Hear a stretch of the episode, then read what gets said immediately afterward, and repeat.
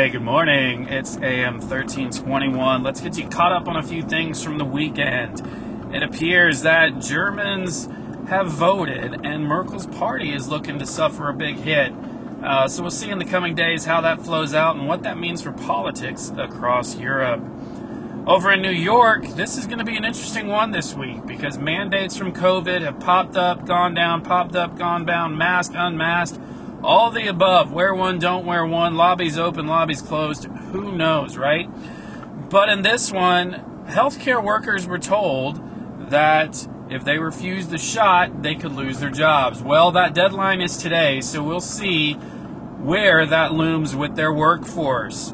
Uh, also, in the bigger picture, across America, with one of the largest employers, of course, that touches a lot of homes, the government and the DoD for military members have until November 28th to get the rest of their shots. Interestingly enough, a downward trend continues as new cases of COVID are down by 18% uh, over the last two weeks. Deaths still a little bit on the plus side of plus 23, and that's in the U.S. Worldwide, though, continuing negative trends on both, uh, with down 15% new cases and down 9% in new deaths.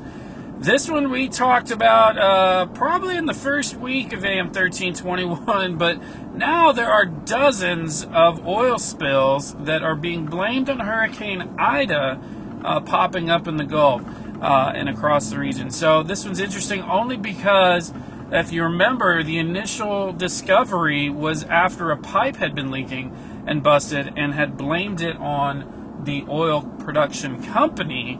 But apparently now the story is pointing to, oh, this, yeah, this was Hurricane Ida. Remember, she barreled her way in uh, to Louisiana. So this one's by Migliozzi and Tabuchi out of the New York Times. But uh, the 150 mile an hour wind storm had pushed uh, a lot of the water up, a lot of the things, but they're off the southeast coast of Louisiana. Uh, lots of these spills have popped up. So we'll see where this story goes in the coming days.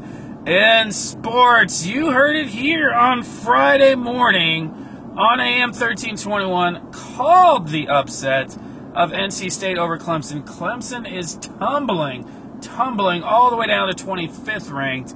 Uh, and NC State and the ACC wind up at 23, 24, and 25. In baseball, everything's wrapped up by the West. How the West was won, we're not sure because it ain't been won yet. Uh, the Dodgers Giants still within two games. This one's all but wrapped up for the Giants. They've just got to face the Diamondbacks, and, and everybody's laying down for the Giants. I don't know the rest of the division is just tired of the Dodgers winning, or if they really just want to lay down. Over on the American side, misspoke, it's the East uh, players uh, fighting for the wild card. So the Yankees and the Red Sox going toe to toe on that one uh, to see who comes out on top. Got Monday Night Football tonight, and then winding down the final six games of the baseball season, culminating on Sunday. All right, that's all we've got for you today. It is Monday. Make it a happier one. Less moaning, less groaning, more sunshine, more smiling, more divining. Uh, that's about, you know, I was going with Twining, but Twining doesn't mean Jack and his little brother. Well, shit. All right. That's AM 1321.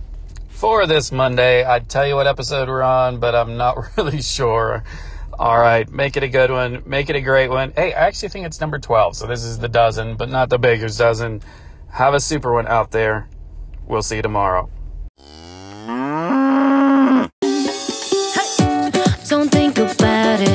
Just move your body. Listen to the music. Sing oh, oh. Go ahead. Anyone can do it. Sing oh, oh. Well, I never been to Spain, but I kinda like the music. See, the ladies are insane there,